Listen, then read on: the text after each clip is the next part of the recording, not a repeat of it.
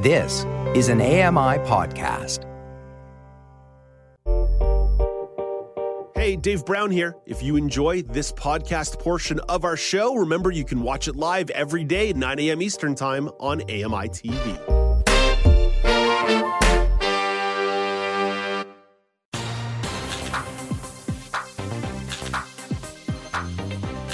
Welcome back. It's the Now News panel on AMI. I'm Dave Brown, joined by Joeita Gupta and Michelle McQuigg. Let's get into our next topic.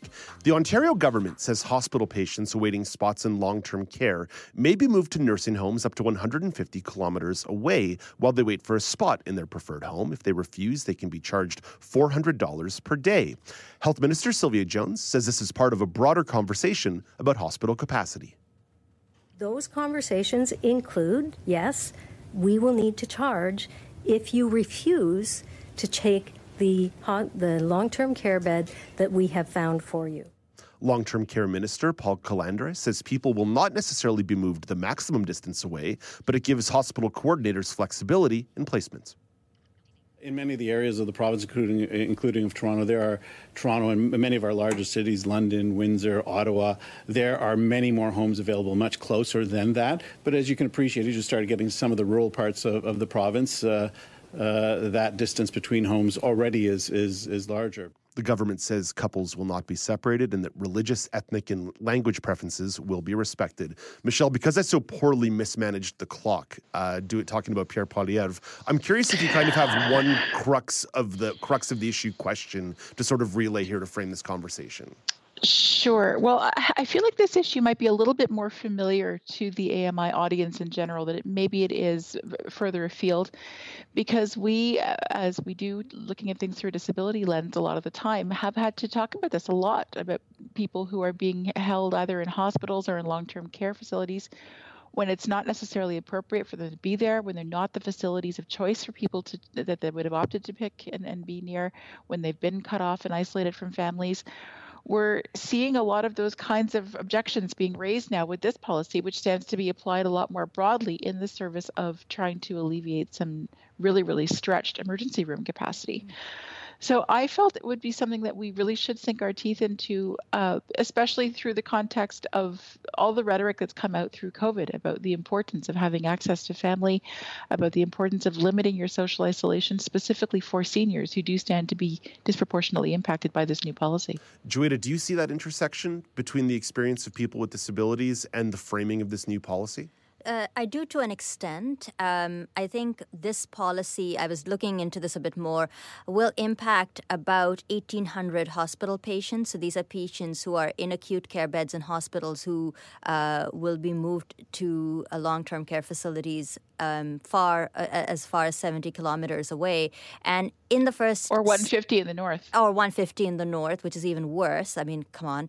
Uh, but uh, in, um, in doing so, what the policy projects is that that this will, in the first six months, free up about 250 emergency room beds, which at first blush seems like a lot, but it really isn't all that much. It's one of those poorly conceived policies where people with disabilities and chronic health conditions have become the casualties of uh, political decisions that have been uh, a long time coming, and we're paying the price for this now.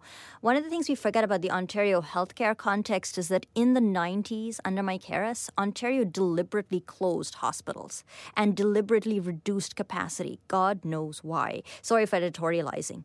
Uh, because That's here okay. We, That's because, what the panel's because, for. because, you know, here we are now reaping the, the consequences of that. But uh, according to uh, some findings by the Ontario Health Coalition, there are still hospital facilities uh, and acute care facilities that exist. That means the infrastructure is there, but they need to be adequately staffed. So this there are other ways to increase the capacity of our emergency room and acute care and hospital facilities. Uh, I recognize that hospitals often become the places where and people end up staying because they don't have appropriate and adequate long-term care facilities, or but um, and that hospitals may not be the the best place to go. But shunting people off to 70 kilometers away, 150 kilometers away, is not the answer.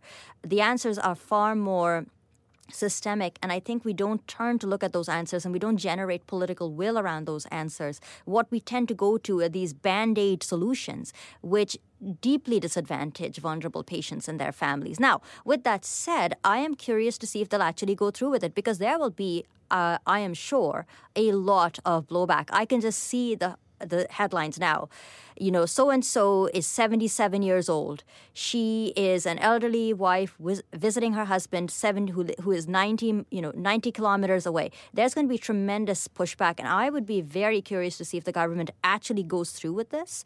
Uh, but yes, there are definitely resonances with the way in which people with disabilities have been institutionalized and removed from family contexts. But I would also hesitate to draw a line from, say, uh, the institutionalization of people with uh, cognitive disabilities uh, and and and uh, other intellectual disabilities, where instead of institutionalization, perhaps the solutions could have been with community housing or community living models. I was hesitate to go from there to, you know, we're talking about people with very severe health conditions. For example, someone dealing with addictions and withdrawals.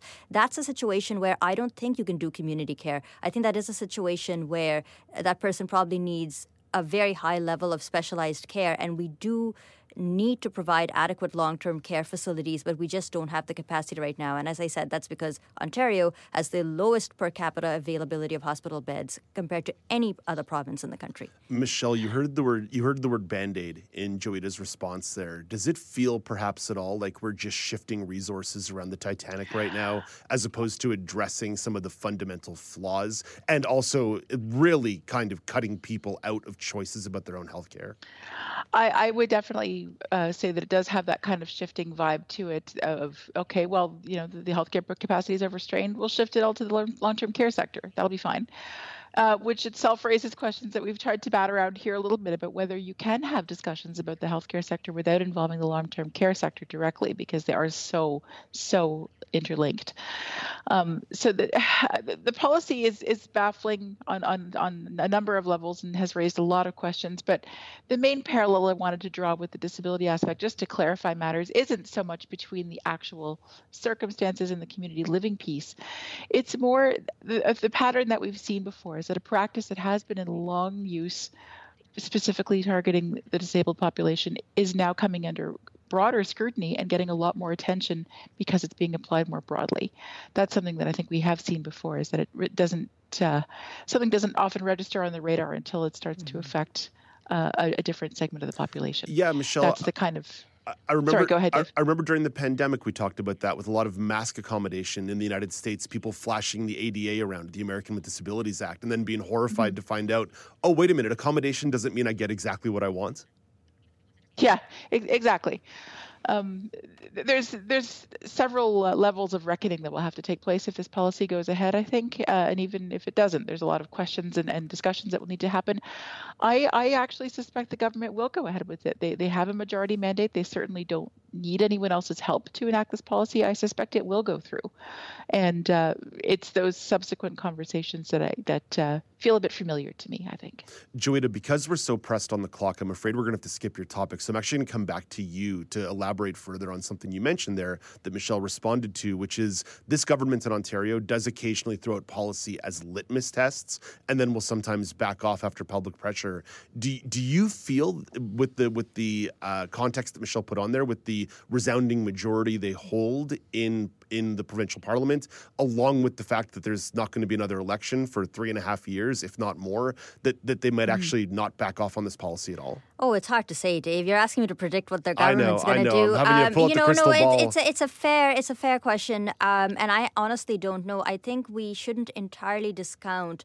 Um, as the government sort of, you know, the, yes, they've got three years left on the clock, but this is the kind of policy that could generate a lot of blowback. So I wouldn't discount the possibility that the government moderates its approach a little bit. Uh, for example, they might, you know, continue with the policy, but uh, look at the penalty. Uh, you know, four hundred dollars a day is prohibitive. It's um yeah. it's it's over two thousand dollars a a week, and so maybe if they get a lot of pushback from families and people, we might see some tweaking of this policy and some modifications of the policy. Maybe they'll reduce it to like two hundred dollars a day or something.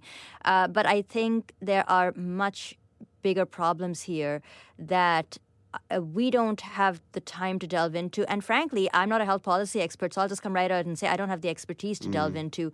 Uh, but I think that the government is missing an opportunity here to uh, really look at our health system critically and try and address those gaps in a way that doesn't disadvantage patients in the way that it clearly is. Joeita, what do you make of Michelle's question in regards to the possibility of of dealing with long term care and healthcare as separate portfolios or, or what the separation could be? I know you just mentioned I'm not a public health expert, mm. but do you think it's it's conceivable to keep those two files separated? I don't know if it is on a practical basis. Um, I think long term care homes aren't retirement facilities. They often do work hand in glove with the healthcare system. So while we have to stop using, while there has to be some political will to stop using the long term care uh, sector as a warehousing facility for patients, um, I mean, there are political questions here, but I just don't know if you can practically separate out the two. I, I have a very hard time conceptualizing a situation where long term care does not have a very deep and long lasting relationship with our uh, hospital and healthcare sector. Michelle, you heard Joeita mention that perhaps with the litmus test approach this government sometimes takes, that maybe we start nibbling at the margins here. Say, no, it's $200 a day or it's $150 a day. Could you imagine some sort of uh, switch like that based on public pushback? I, I can, yes. Um, another potential option was that they would maybe they would reduce the uh, the distance parameters a little bit, make it you know 50 kilometers and 100 kilometers or something like that, rather than say 75 and 150. And if that happens, they would position it as a "we listen to the people" kind of win. And that's that's how it would be presented, I'm sure. Um, so yeah, that kind of, of of smaller bit tweaking, I can certainly imagine that, but I don't I, am going to go on record and say I can't. I would be very surprised, and I'll do something stupid on air like sing or something if it gets fully repealed. yeah. uh, guys, we have to get out of here. Michelle, thank you for your time today. Thank you. Have a great weekend, and everybody. Joeita, I promise you we're going to get to your topic next week. I know we've been holding this one in our chamber for a couple of weeks now, so we're going to get to it next week. I promise. It is a good one. Uh, Joeita, thank you. Thank you very much. Michelle McQuigg is the weekend news editor at the Canadian Press. Joeita Gupta is the host of The Pulse on AMI Audio. Hey, Dave Brown here. If you enjoy this podcast portion of our show, remember you can watch it live every day at 9 a.m. Eastern Time on AMI TV.